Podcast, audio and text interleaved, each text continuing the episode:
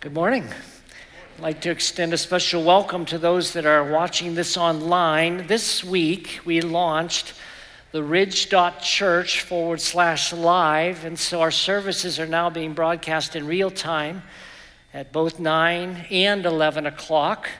Uh, which we are thrilled with. So, some people I think um, wonder about taking a step like this because they envision that if you have this quality service online, people are going to stay in their pajamas and just watch from at home.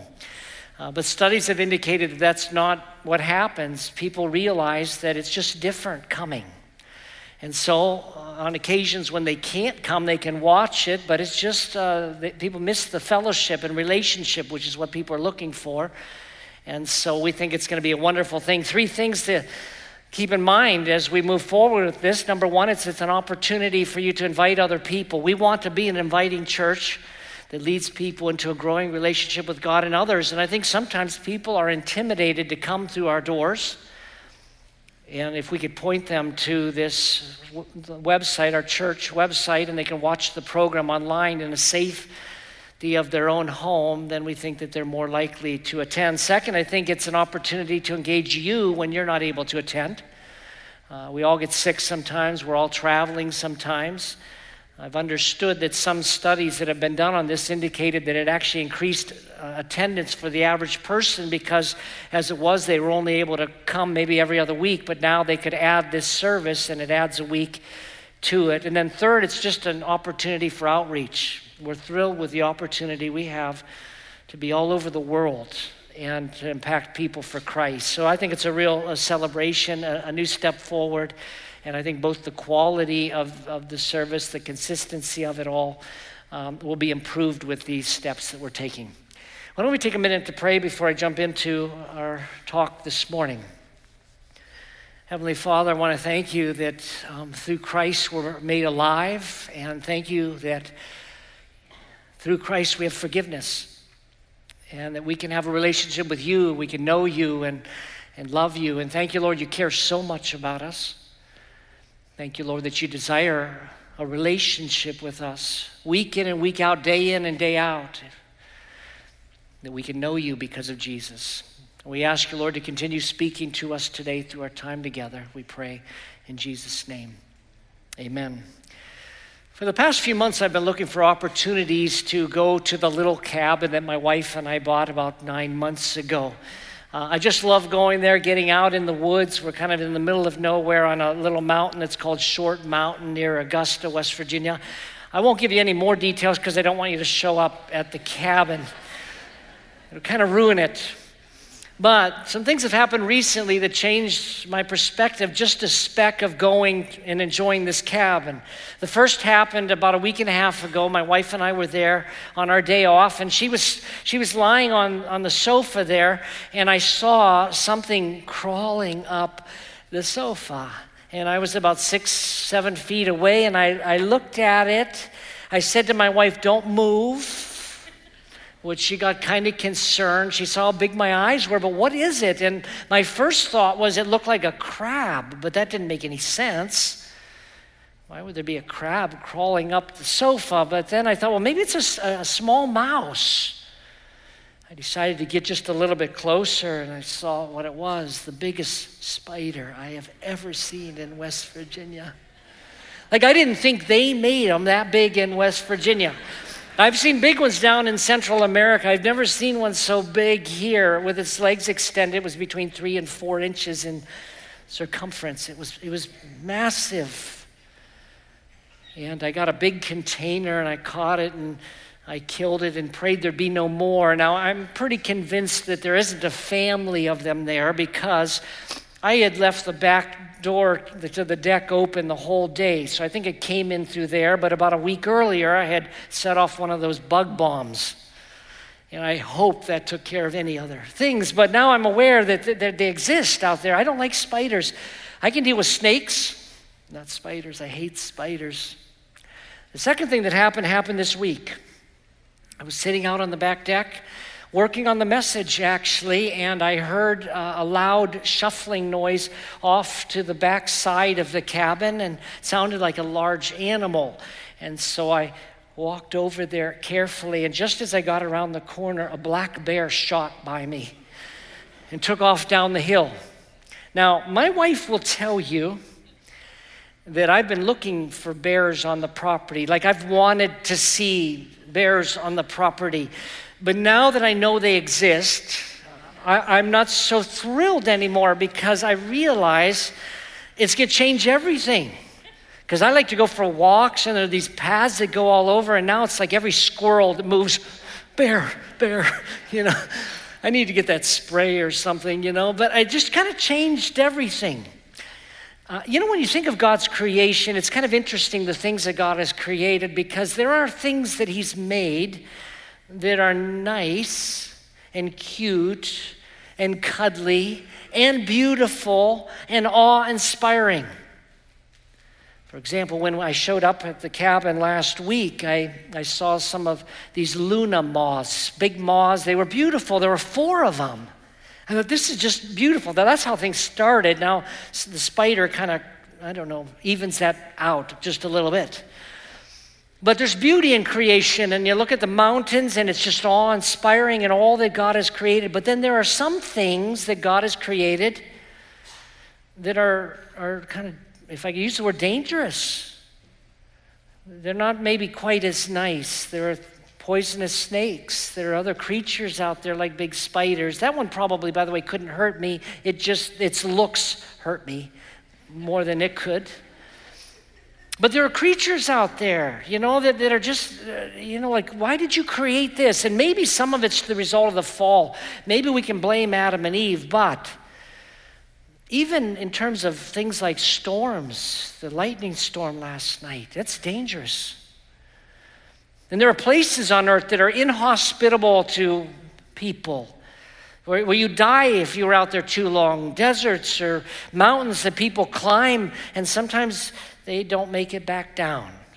And you say, why did God create some of these things? And I think part of it is related in, in who He is. I think God has revealed what He's like through what He's made. I've mentioned that before, quoting from Romans chapter 1. God has revealed His invisible attributes, namely His eternal power and His divine nature, through the things that He's made.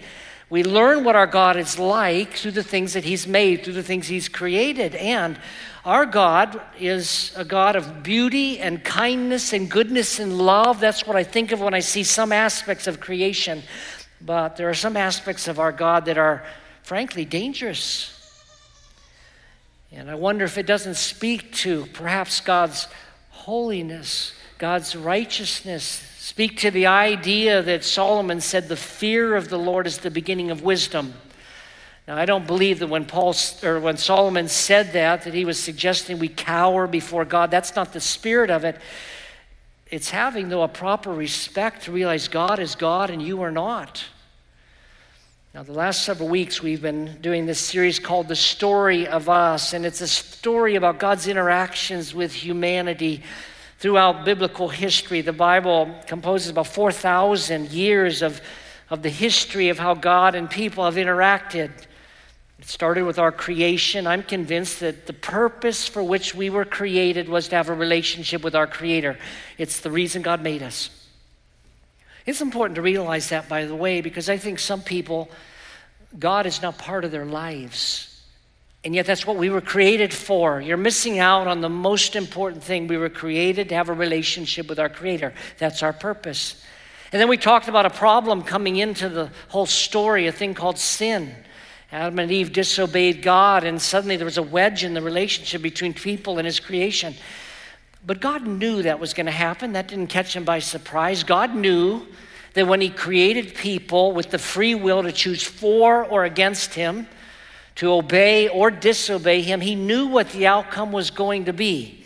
God is not the one who created evil in this world, but when he created people, he created the potential for evil by giving them the choice. And they chose poorly, and suddenly sin came into the world, and there was a wedge between people and God. And you find Adam and Eve hiding in the Garden of Eden. But God, again, knew it would happen, so he came up with a plan. And I'm suggesting that the Bible's has one main theme it's this plan. His plan was to send his son into the world to live a sinless life, to die on the cross, pay the penalty for our sin, to rise again from the dead, so that if we would put our trust in the risen Lord Jesus Christ, our sin will be removed and our relationship with our Creator will be restored. That's what the Bible is about from beginning to end. Last week I demonstrated that through the story. See, I think there's one main Bible story it's the Son of God, Savior of the world, through whom we can have life and eternal life and forgiveness of sins. That's the main story. That story is taught from Genesis to Revelation but it's also seen in the other Bible stories. That's what we looked at last week. Look at other Bible stories in the Old Testament. You'll see the story of Jesus, it's hidden there in plain sight. Well, today we begin with Jesus. Today we talk about the fact that for, after 4,000 years of biblical history, a baby was born into the world who would die on a cross in our place and for our sin. But what I want to demonstrate here today is that Jesus, his death on the cross, his death on the cross made perfect sense given who God is. In other words, if we were asking the question, why did Jesus have to die?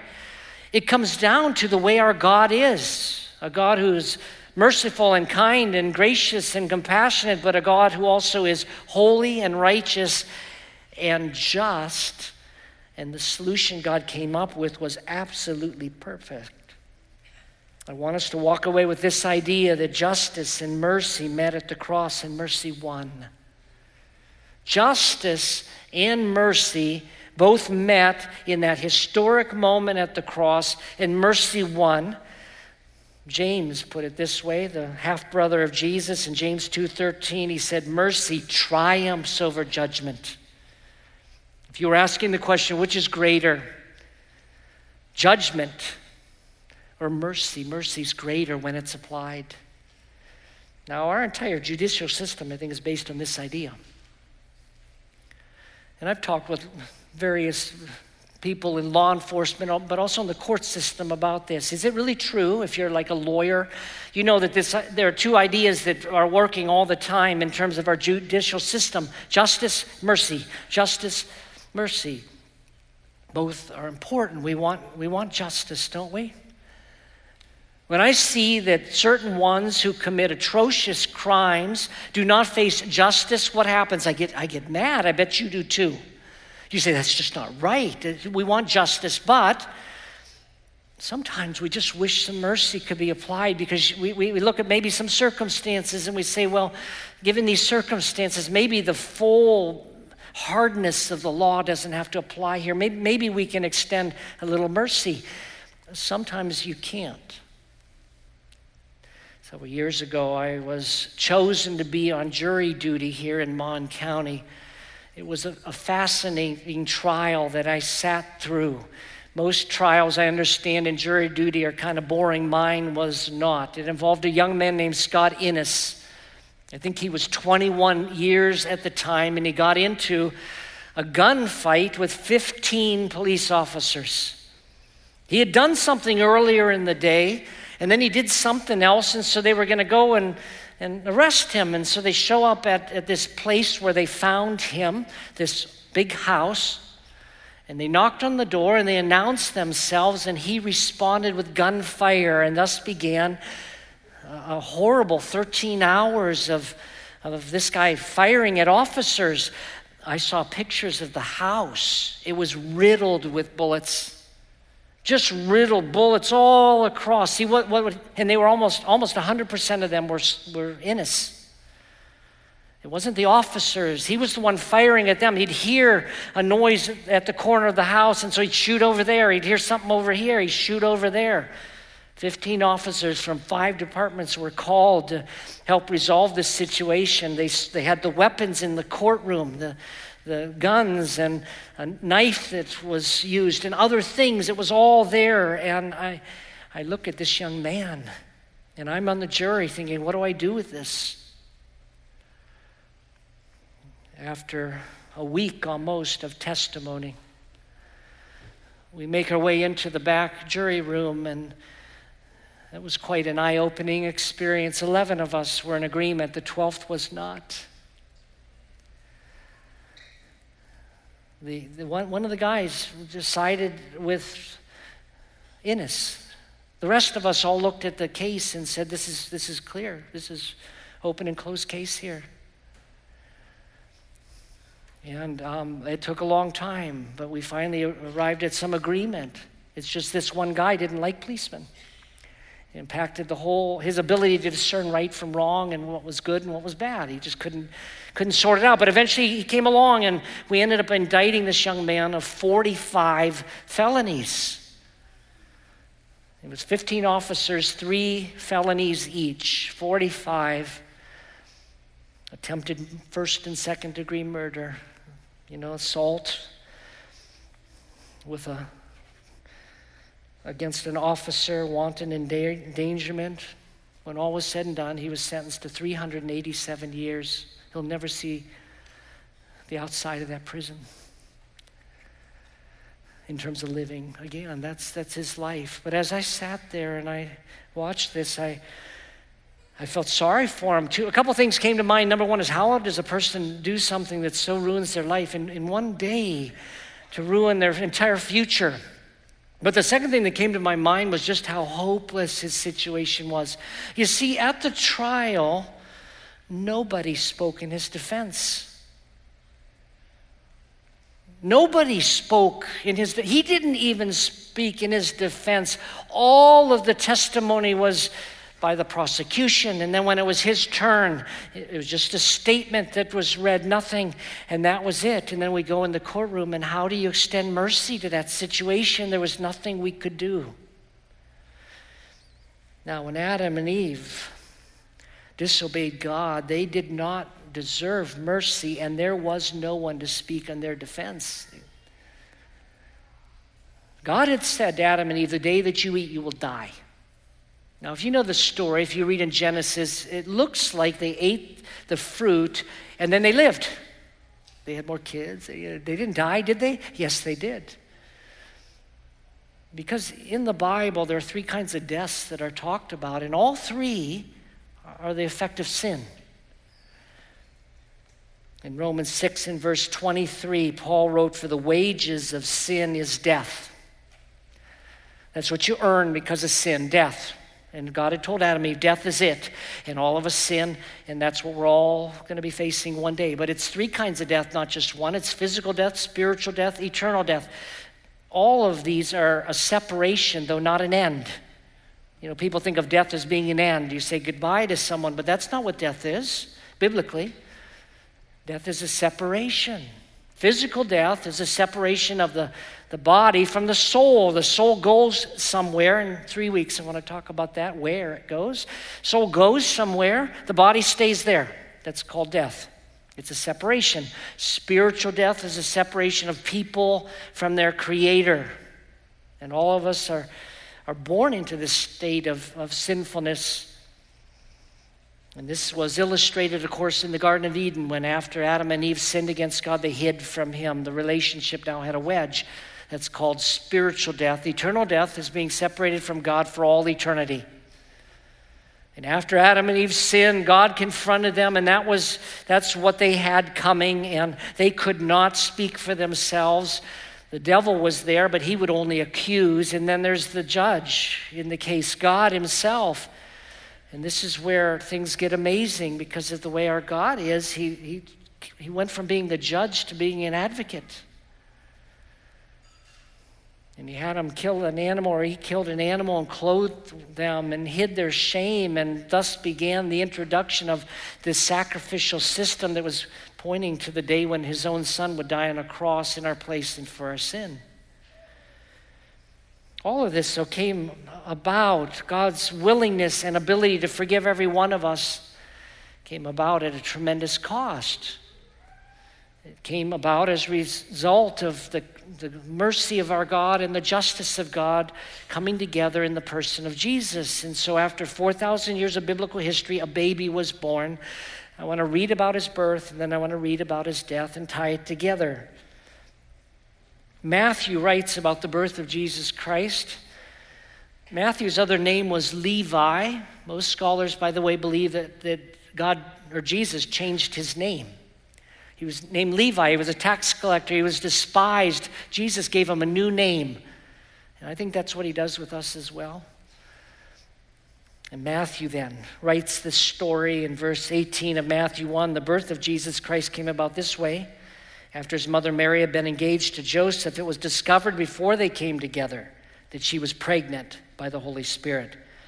So her husband Joseph, being a righteous man and not wanting to disgrace her publicly, decided to divorce her secretly. But after he considered these things, an angel of the Lord suddenly appeared to him in a dream, saying, Joseph, son of David, don't be afraid to take Mary as your wife, because what has been conceived in her is by the Holy Spirit.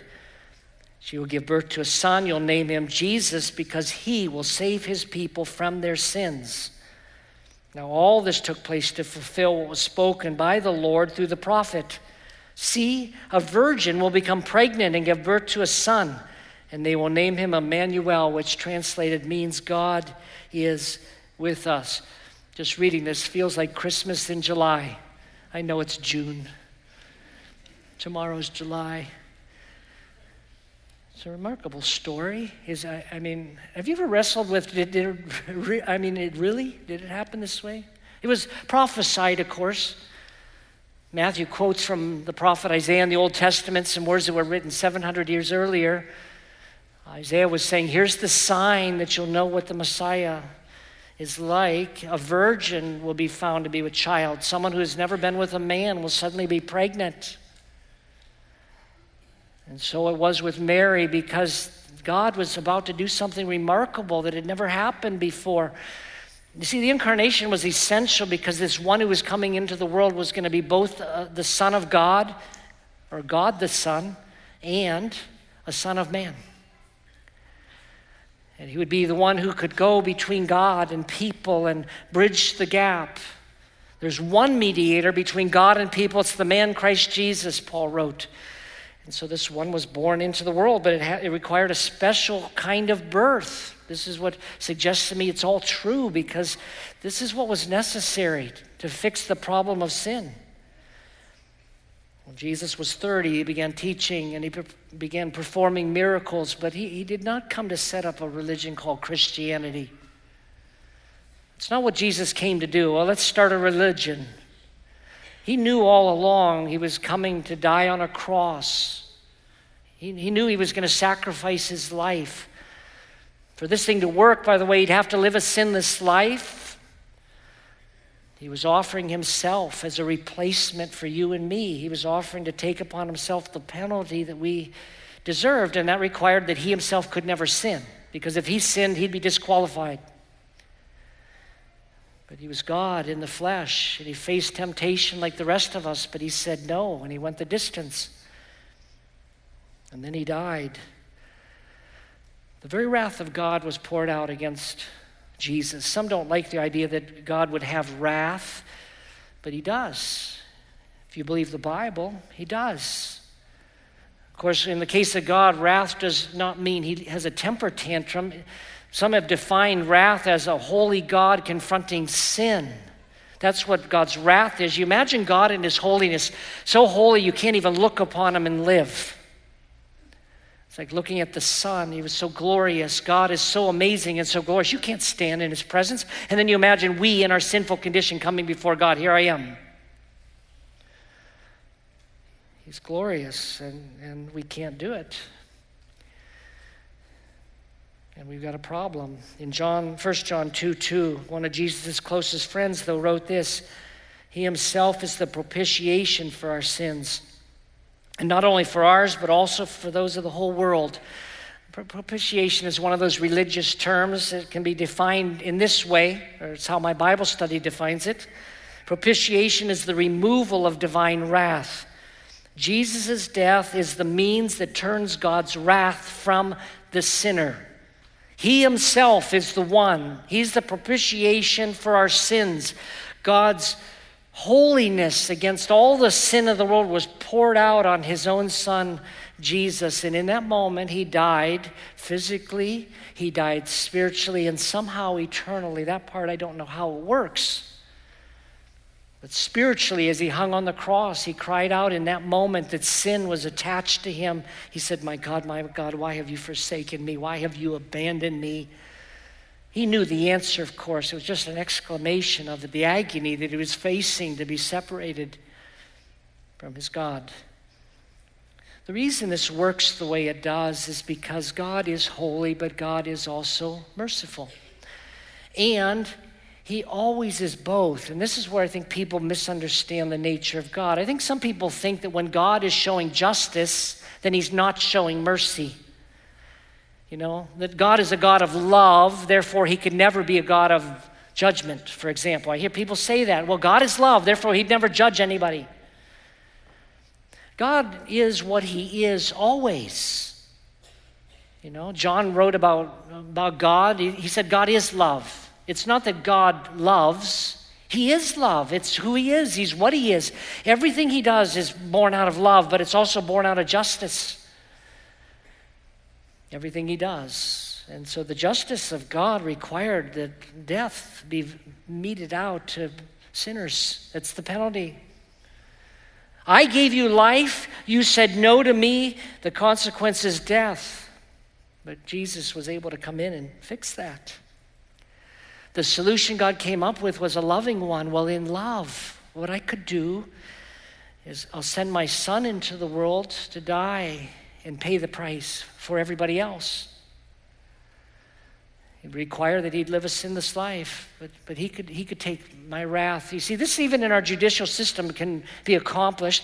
If you are fined a million dollars for something you do, like you're, you're found guilty and you only have $50 in the bank, you're in trouble but what if someone who is a multimillionaire came up and said, I'll pay it, writes a check, as long as they have the ability to do it, the judge will say, You're free. Jesus had the ability to take upon himself God's wrath against our sin. He died in our place. And since God judged him, he could no longer judge us, provided we have a relationship with his son Jesus. That's what's required. You, Jesus said, I, I, I know my sheep and they know me. Yeah, it's about a relationship with Jesus Christ, is how this thing gets fixed. We have to come to a point where we put our faith in Him. As Jesus hung on the cross, we read about his last moments in John 19 28. It says, After this, when Jesus knew that everything was now accomplished, he did everything he was intending to, that the scriptures might be fulfilled, he said, I'm thirsty. A jar full of sour wine was sitting there, so they fixed a sponge full of sour wine on hyssop and held it to his mouth. Hyssop, by the way, was what was used to apply the blood at the Passover. When Jesus had received the sour wine, he said, It is finished. Then, bowing his head, he gave up his spirit. In the original Greek language in which the New Testament was written, the phrase, It is finished, is one word. It's tetelestai. According to D.A. Carson, a scholar, papyri receipts for taxes have been recovered with the word tetelestai written across them, meaning paid in full. This word on Jesus' lips was significant. When he said, It is finished, not I am finished, he meant his redemptive work was completed. He had been made sin for people and had suffered the penalty of God's justice, which sin deserved, paid in full. Of course, when he rose again from the dead, it demonstrated that the payment had been received by God. Now, let me bring this home here. Many of you, of course, know the story, and many of you have put your trust in Christ. That's the solution. You know, John 3:16. God so loved the world, he gave his only son. Whoever believes in him, whoever puts their trust in him will not perish, but have eternal life. See, we can't earn this thing. It can only be given as a gift, but you've got to receive it by faith. Ephesians 2 8 9, Paul says the same thing. For by grace you're saved through faith. It's not of yourselves, it's a gift. For by grace, that's something you can't earn, it's God's kindness. For by grace, God's kindness, you are saved. Saved just means delivered from the penalty of your sin. For God's kindness, you are delivered from the penalty of your sin on what basis? By faith.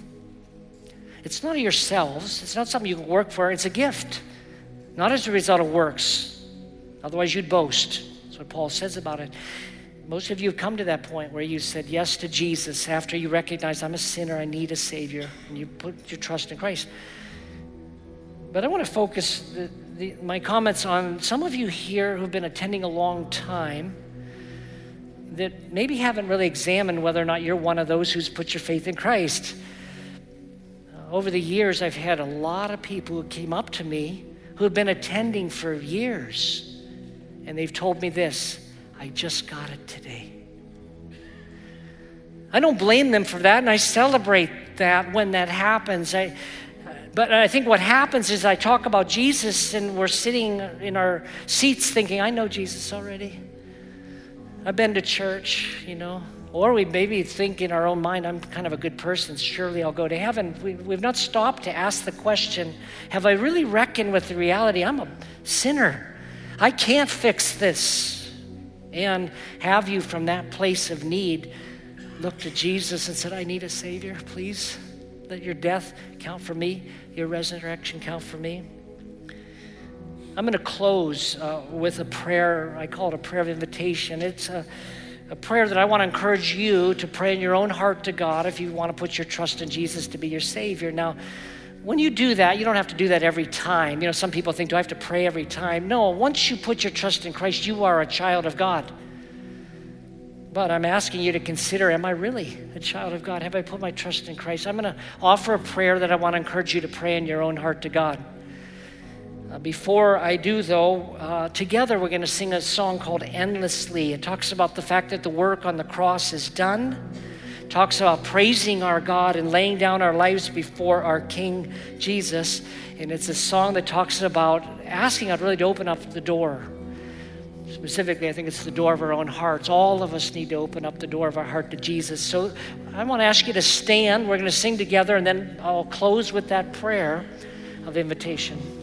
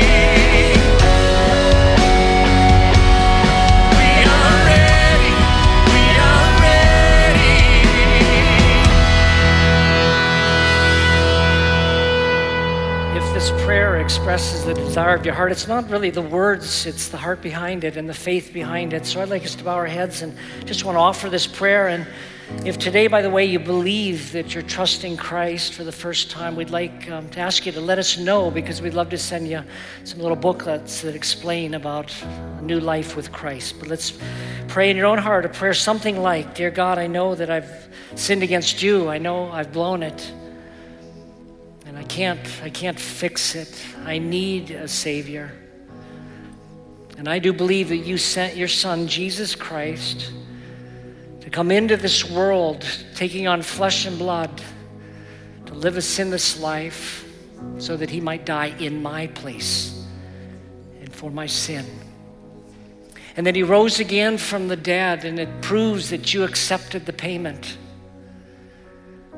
And he's become the Savior of the world. But today I receive him as my Savior. Today I want to put my trust in him. I want to claim your promise where you said in John 3 that whoever believes in him will not perish but have eternal life. Today I do. Today I trust Jesus with my eternal destiny. And I thank you in Jesus' name and because of what he did for me. Amen.